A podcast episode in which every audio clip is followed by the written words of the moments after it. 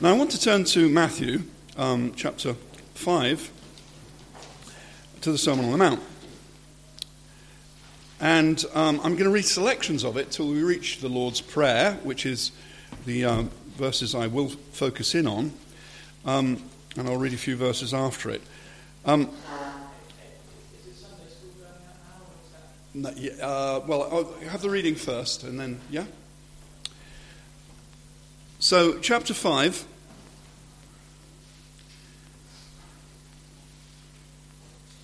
And uh, verse four, uh, 14 first. You are the light of the world.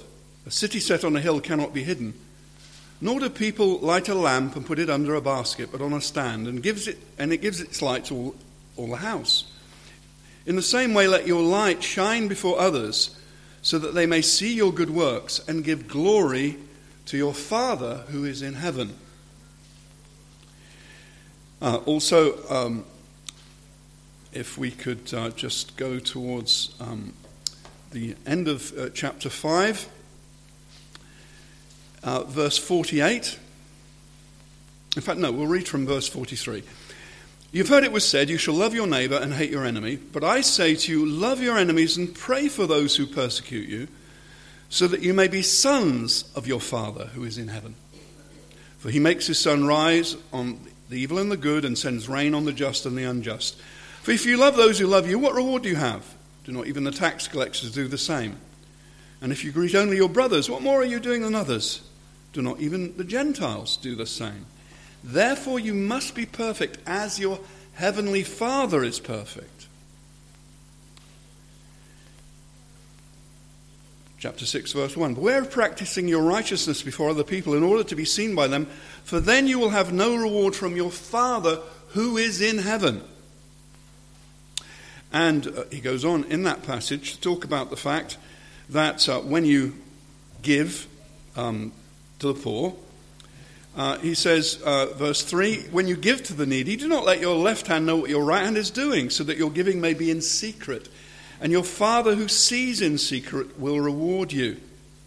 And then we have the Lord's Prayer. Um, and uh, you'll see that in verse uh, 9 Jesus told his disciples to pray using this model. Pray then like this Our Father in heaven, hallowed be your name. Your, may your name be holy, sanctified, set apart as special.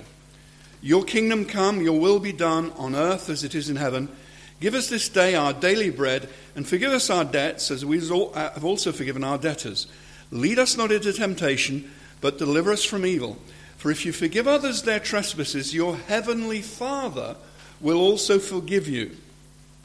But if you do not forgive others their trespasses, neither will your Father forgive your trespasses. And there are a number uh, of other references to the Father in heaven or the Heavenly Father. Um, but uh, just want to, I just want to um, finish on uh, verse uh, 31. Therefore, do not be anxious, saying, What shall we eat, or what shall we drink, or what shall we wear? For the Gentiles seek after all these things, and your heavenly Father knows that you need them. But seek first the kingdom of God and his righteousness, and all of these things will be added to you. Okay, great. Well, if the Sunday school can go out now.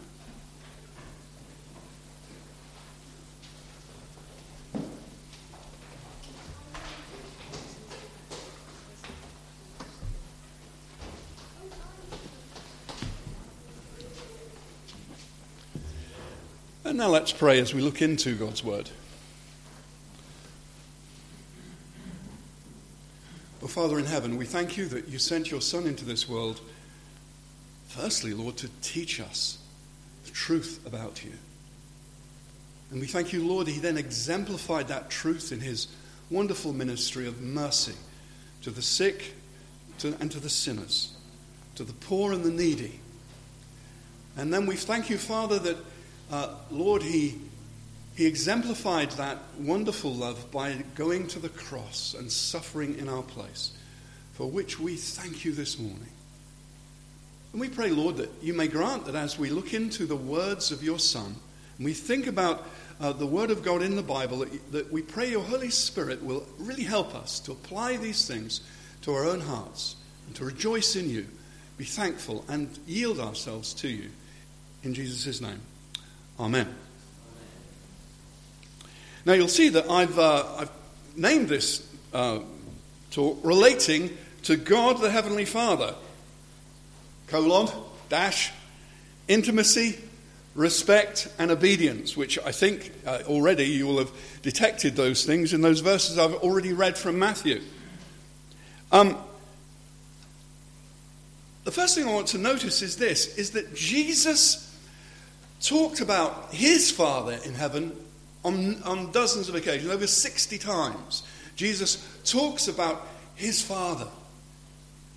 And also, especially in the Sermon on the Mount, which is, if you like, uh, the handbook for what the Christian life is, is really about, um, he uses this expression, the Heavenly Father or Father in heaven, on numerous occasions. And uh, there are other occasions too. You, at your leisure, can read through the whole of the Sermon on the Mount and see if you spot the other ones. Now, you know, what, why is there um, an importance in this term for God, your Father in heaven? Well, let's firstly think about the names we use for God Himself. For instance, when we talk about God the Creator, that's kind of an abstract thing. It's kind of it's an abstract descriptive noun. And if someone only talks about God the Creator, he doesn't really necessarily end up with the God of the Bible. For instance, Isaac Newton, who was a deist and uh, who um, didn't believe that, that Jesus was uh, the, the Son of God, equal with God, he said this the whole systems of planet and universe can only function under the dominion and counsel of a super intelligent being, God. But actually, that references to something, yeah, God is a super intelligent being. He is the creator. And it's good to quote Isaac Newton as a scientist who came to believe in that fact, that there is a creator. But of course, Jesus and the Bible goes much further than saying he's just the creator. God is personal and has a personal name. Uh, you needn't look this up unless you're very quick with your fingers, but in, in uh, Exodus 3.13, Moses said to God, if I come to the people of Israel and say to them, The God of your ancestors has sent me to you, and they ask me, What is his name? What shall I say to them? And God said to Moses, I am who I am. And he said, Say this to the people of Israel I am has sent me to you. And the word there that's being used is the word Yahweh. Sometimes, uh, well, for many centuries in England, we, we use the term Jehovah to translate that Hebrew that Hebrew expression, although the Hebrew doesn't have a J in it.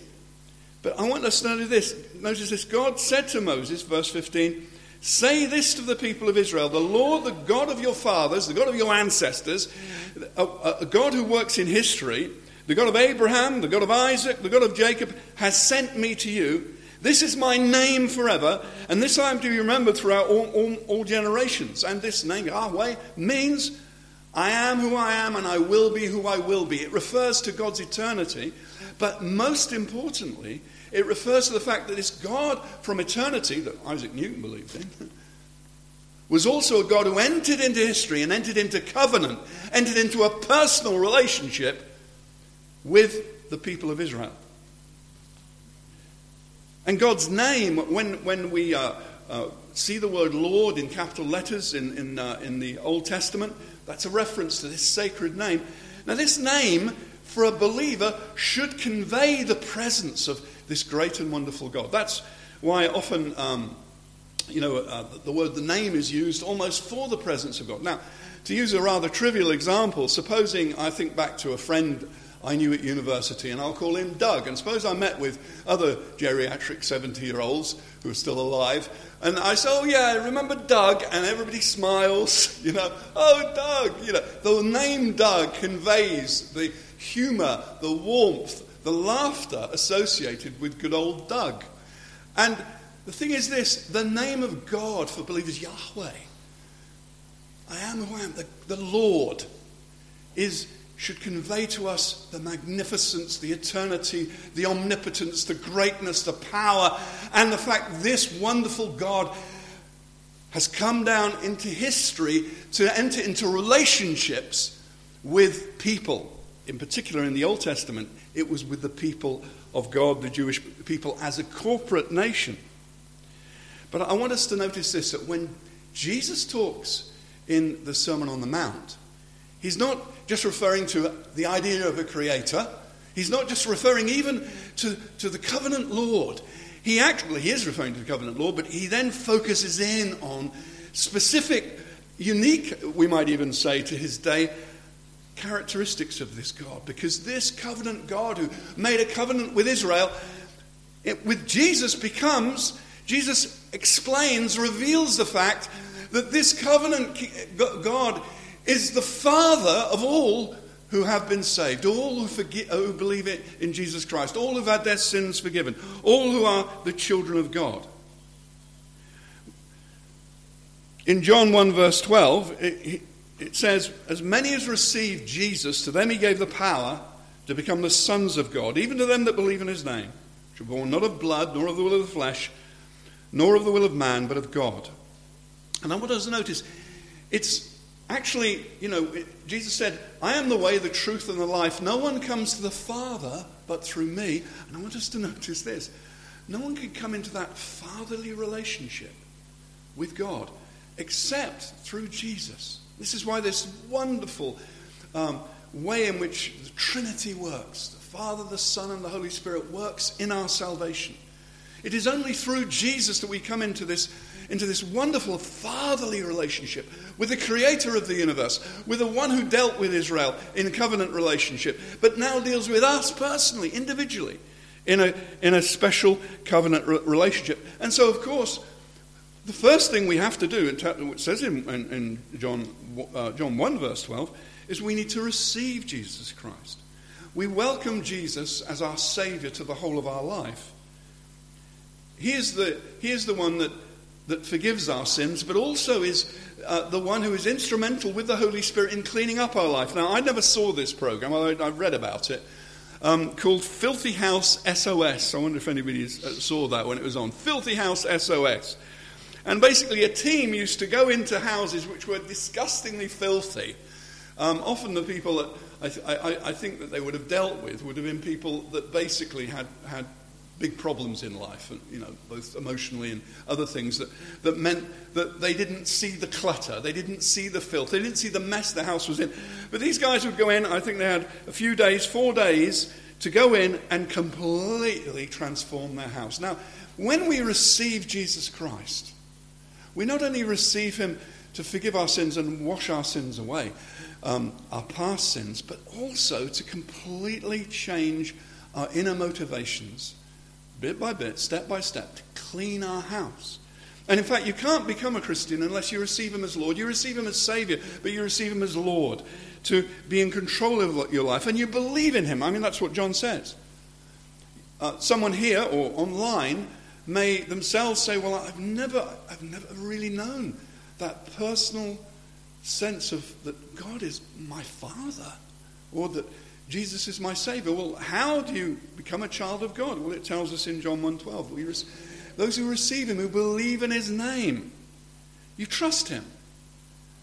Now, you trust Him even in unlikely circumstances. You may say, I've got all these problems. You might say, Oh, if I become a Christian, my family may even persecute me.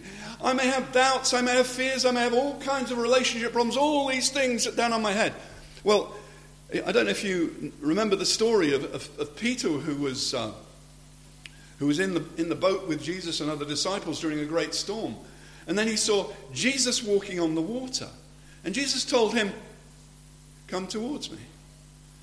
Now, Peter had to get out of the boat. He had to step, you know, I mean, to step out of a boat uh, in a raging storm.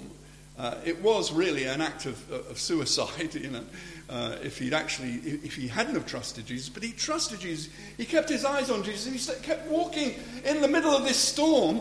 And he only started to sink when he kind of he looked down and, he, and, he, and, and, and, he, and then suddenly his faith was wavering.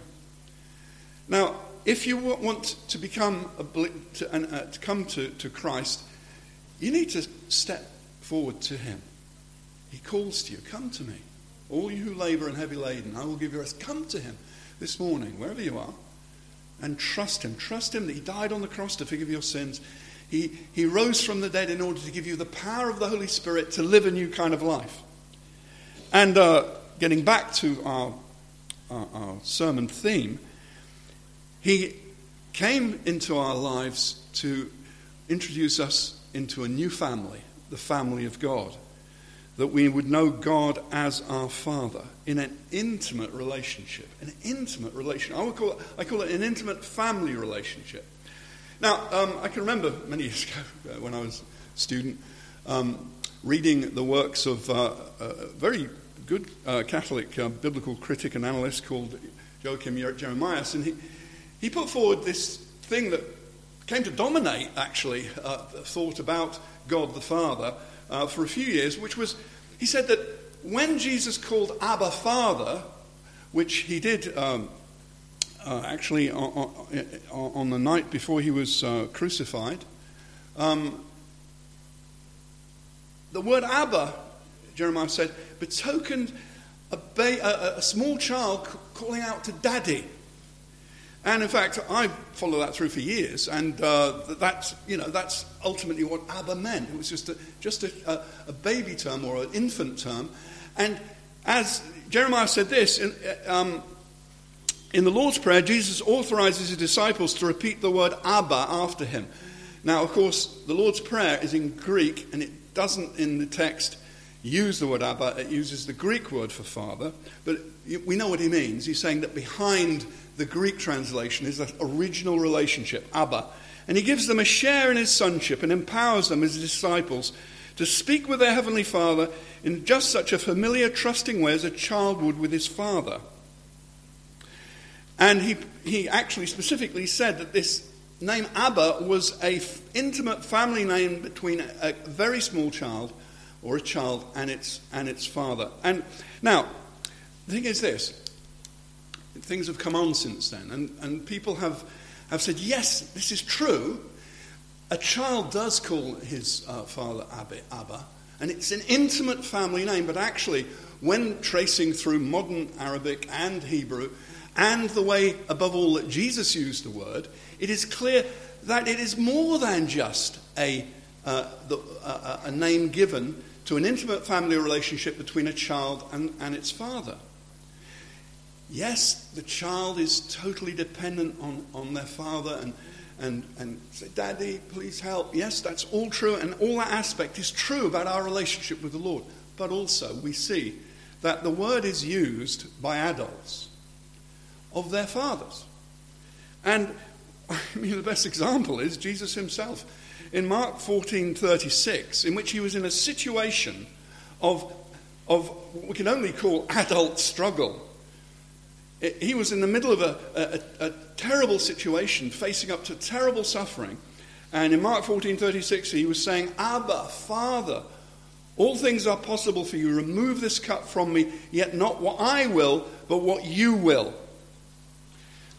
Now, this and, uh, and uh, the verses where Paul talks about us being adopted as, as uh, son, the sons of God, and we cry Abba, and we call out Abba. Well, I pointed out in the Ephesians uh, um, sermons that we've been doing that, of course, adoption of, of, of, small kids was relatively rare uh, in the Roman Empire. What was very common was adults being adopted into, into families.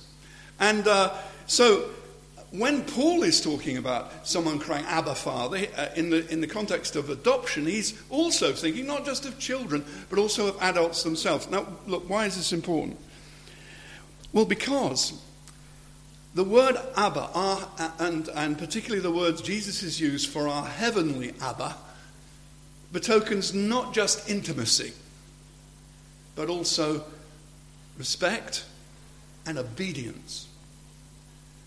And indeed, in modern Hebrew, I read an article on this uh, which pointed out that in modern Hebrew, a, uh, uh, an Israeli child, a Jewish child, today will, will call, use the word Abba in the context of obeying their, their father, whom they love, and their, their father loves them.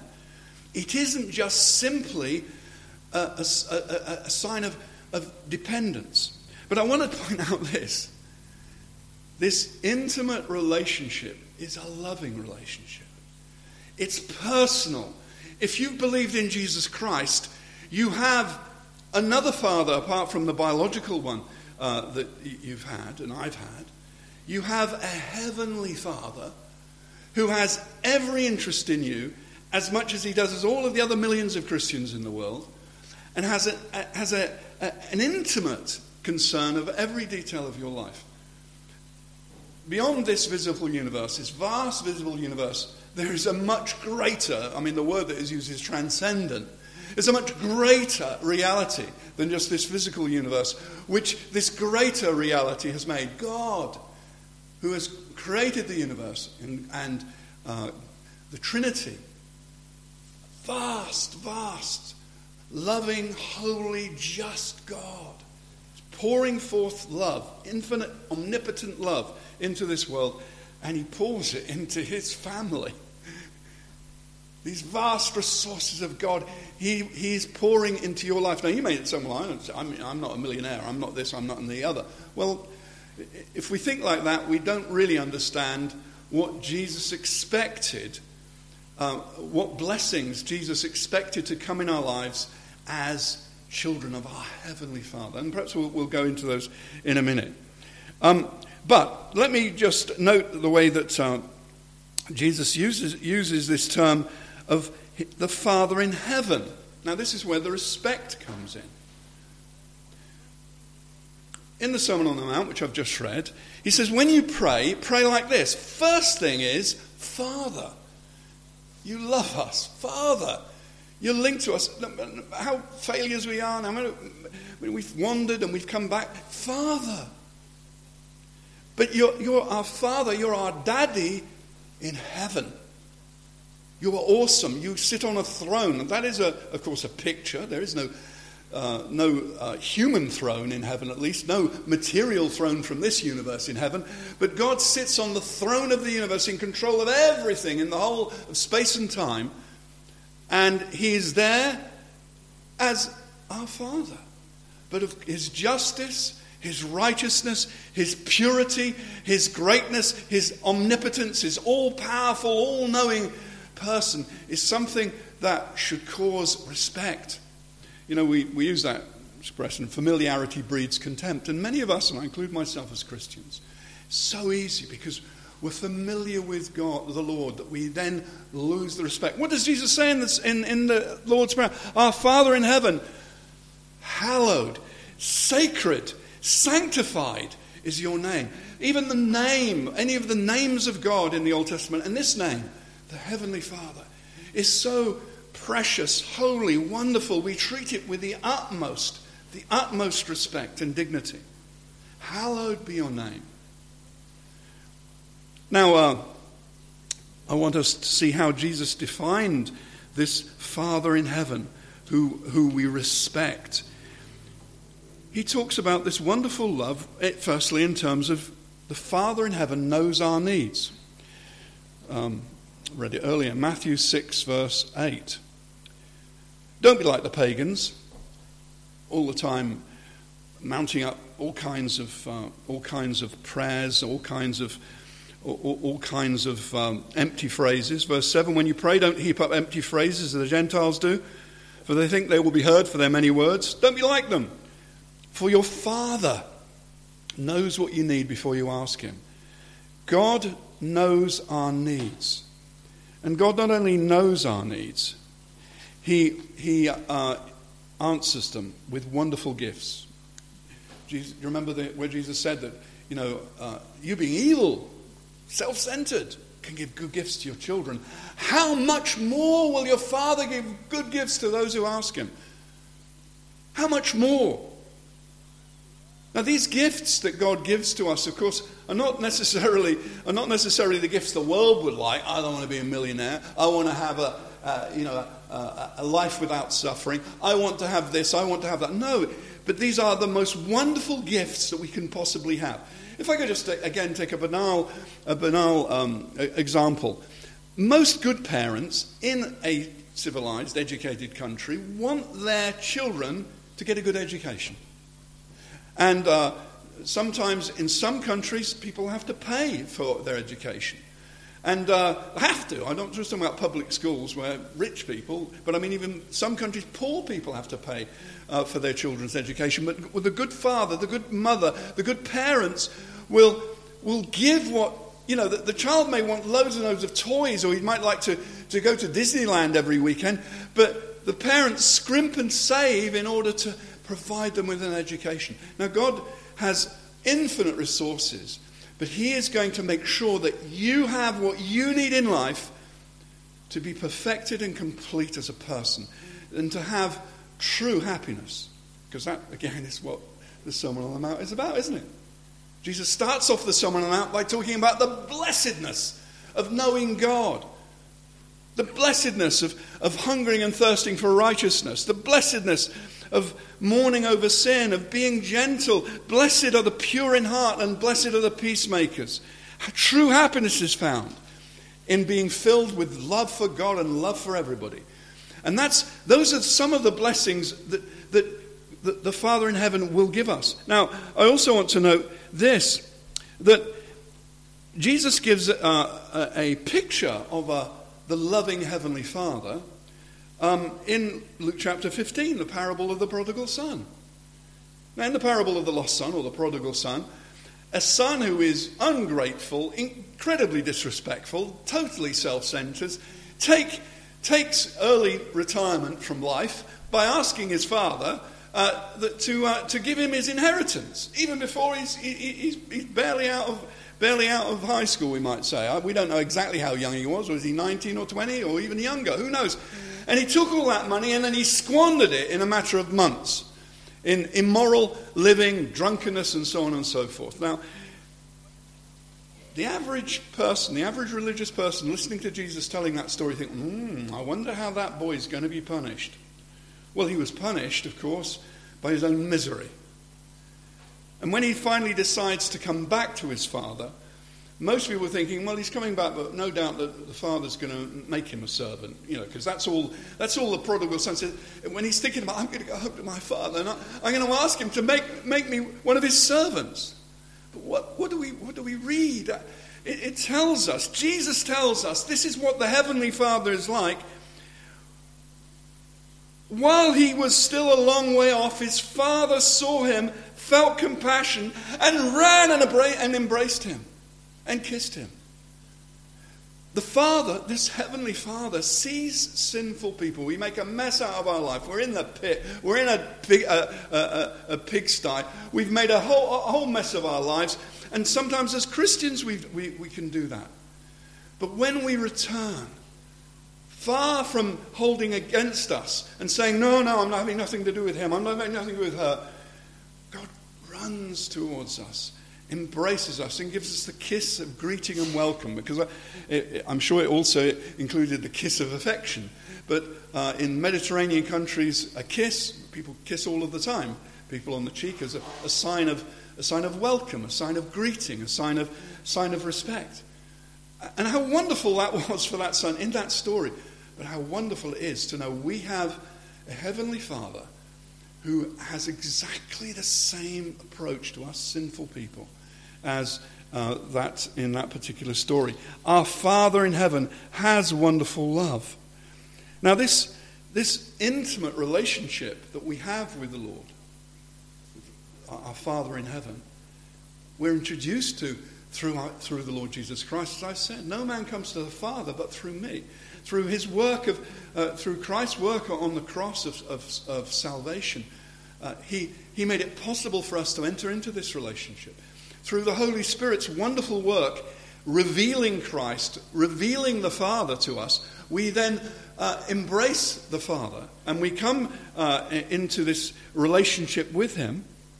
But I, I, I, want, I, want, us to notice that this intimate relationship is, is, is meant to carry on, not just when we become Christians.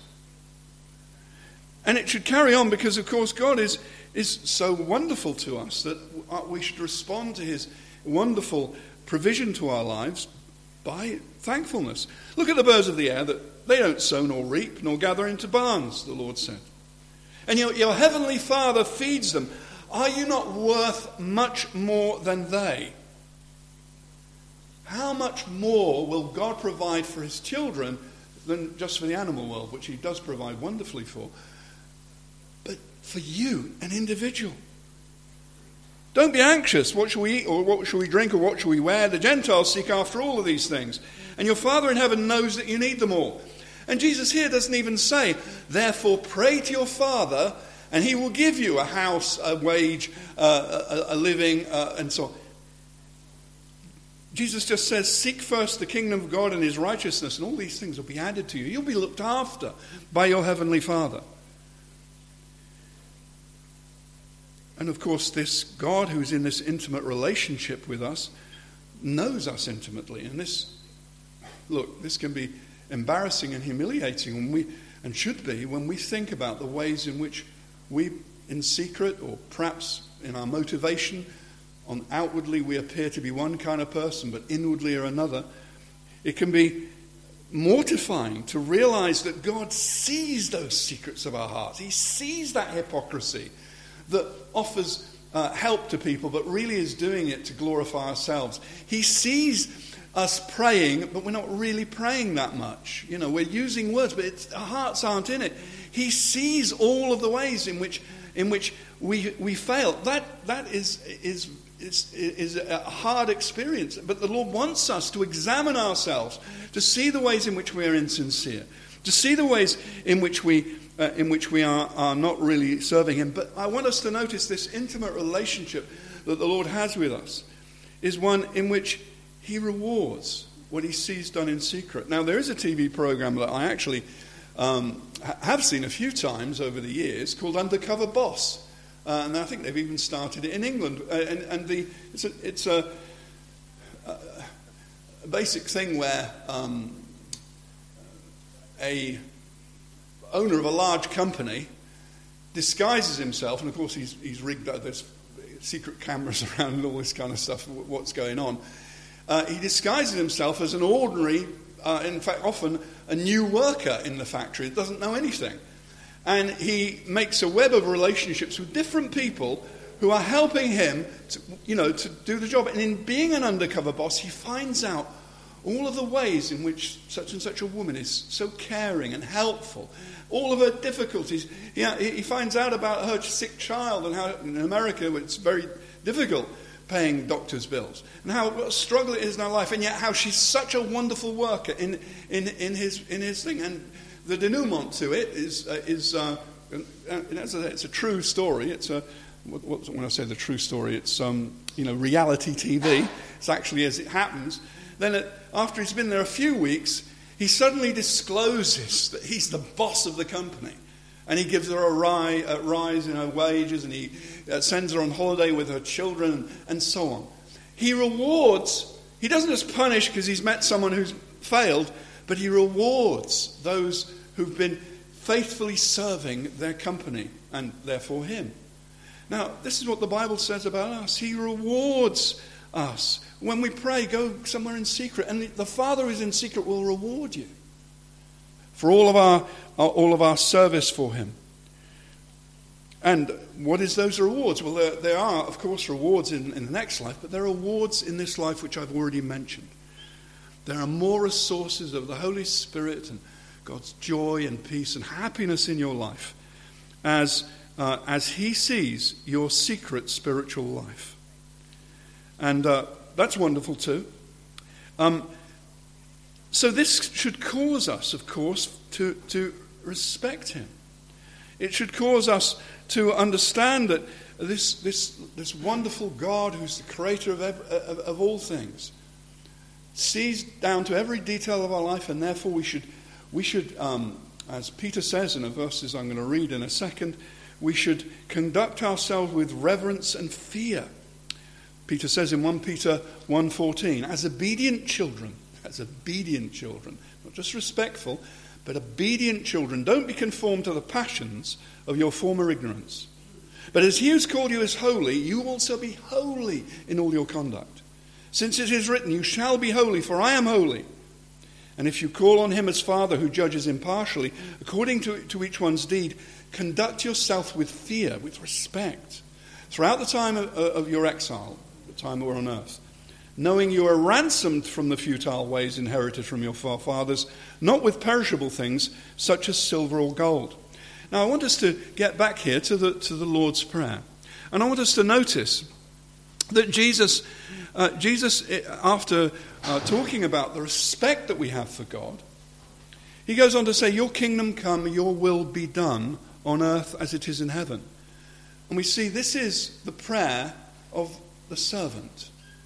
Not, Lord, let me, uh, let me have success in this venture. Let me achieve. Let me do this. No, our first concern is His kingdom. Let your kingdom come, your will be done on earth as it is in heaven. Lord, let your will be done in my life. Not just a bit of it, Lord, but all of it. That is the obedient child. Give us this day our daily bread and forgive us our debts. And of course, those, those things are our requests to the Father. But then, as we have forgiven our debtors, Jesus in the Sermon on the Mount has been talking about the fact that, that God forgives. And he calls us to forgive the, those who are our enemies.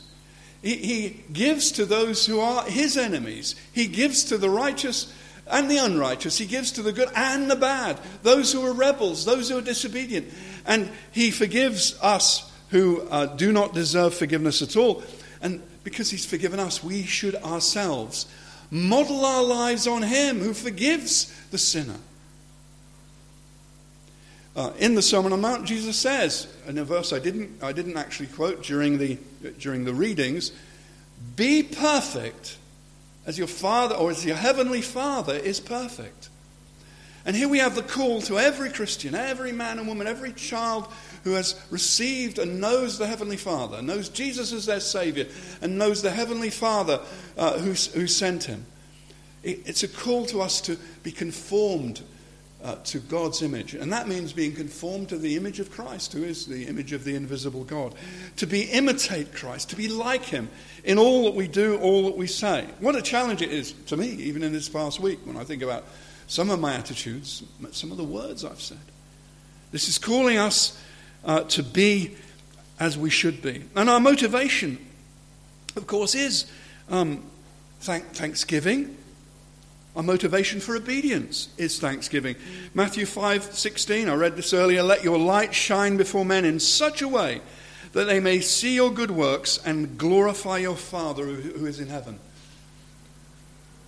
Let's be, show gratefulness to God by doing good things to people, by being good people, by being generous and kind and helping those who are in need, helping, helping those who are in trouble, spending time with the lonely looking after uh, uh, people when we can.